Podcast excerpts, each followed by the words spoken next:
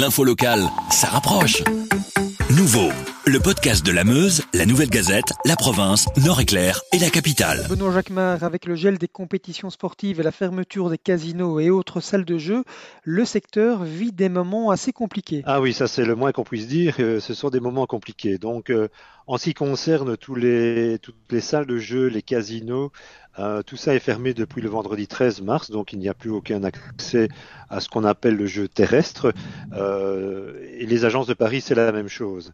Euh, c'est aussi la même chose dans certaines librairies qui proposaient des paris sportifs via des, slots où on pouvait, via des moyens digitaux, jouer. Donc tout ça est, est aussi interdit.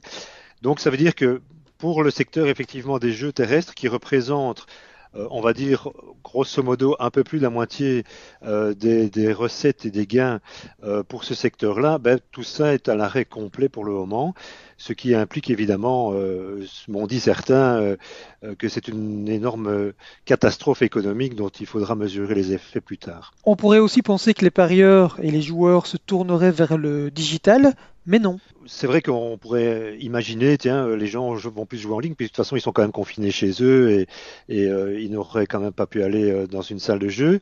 D'abord, il y a tout le secteur des, paris sportifs, que ce soit en ligne ou physiquement, comme il n'y a plus de compétition de sport, il n'y a pratiquement plus rien sur quoi jouer.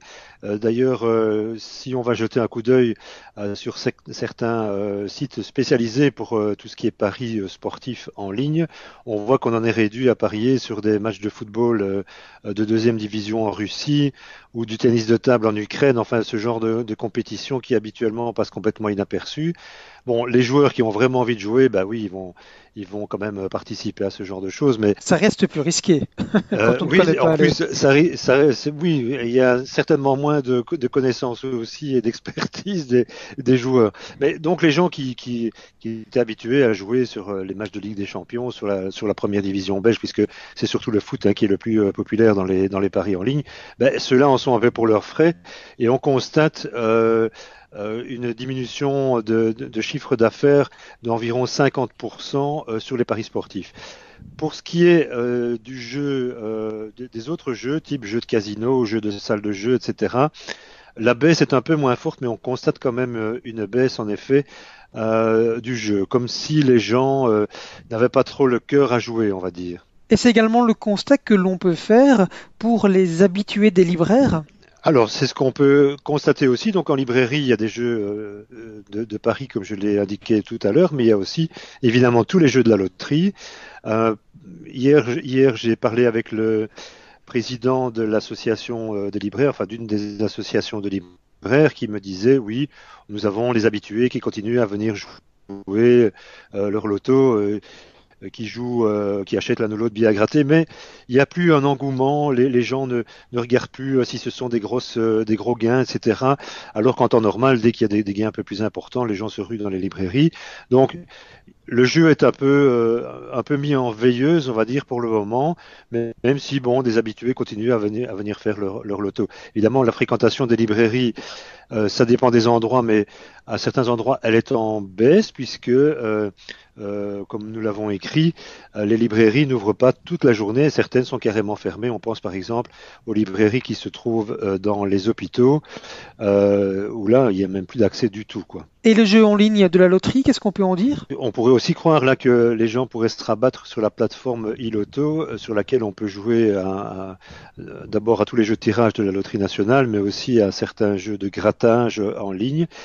Il semblerait, mais on n'a pas encore vraiment de chiffres parce que la loterie ne communique pas beaucoup là-dessus, euh, mais que les gens ne se rabattent pas non plus euh, euh, sur les jeux en ligne. D'une manière générale, on peut dire qu'en période de crise, euh, contrairement à ce qu'on pourrait croire, hein, où les gens euh, se diraient tiens allez je vais quand même tenter ma chance, on ne sait jamais, euh, on peut pas avoir du malheur pour tout. Eh bien ce soit plutôt le contraire. La morosité atteint aussi le secteur du jeu, que ce soit donc en, en, en, jeu terrestre ou en jeu en ligne, y compris pour les jeux de la loterie. Donc ce sera pour tout le secteur et pour la loterie nationale aussi une très mauvaise année.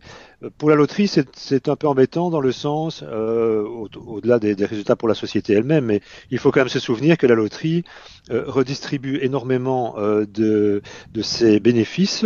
Euh, d'abord, une partie qui va dans le budget de l'État, mais aussi une partie via ce qu'elle appelle, ce qu'elle appelle ses bonnes œuvres entre guillemets, c'est-à-dire tous les, les, les, associations, les institutions, les sports qu'elle soutient euh, via euh, les bénéfices qu'elle fait chaque année. Donc l'an prochain, on peut craindre euh, que ces associations soient beaucoup moins aidées euh, qu'habituellement.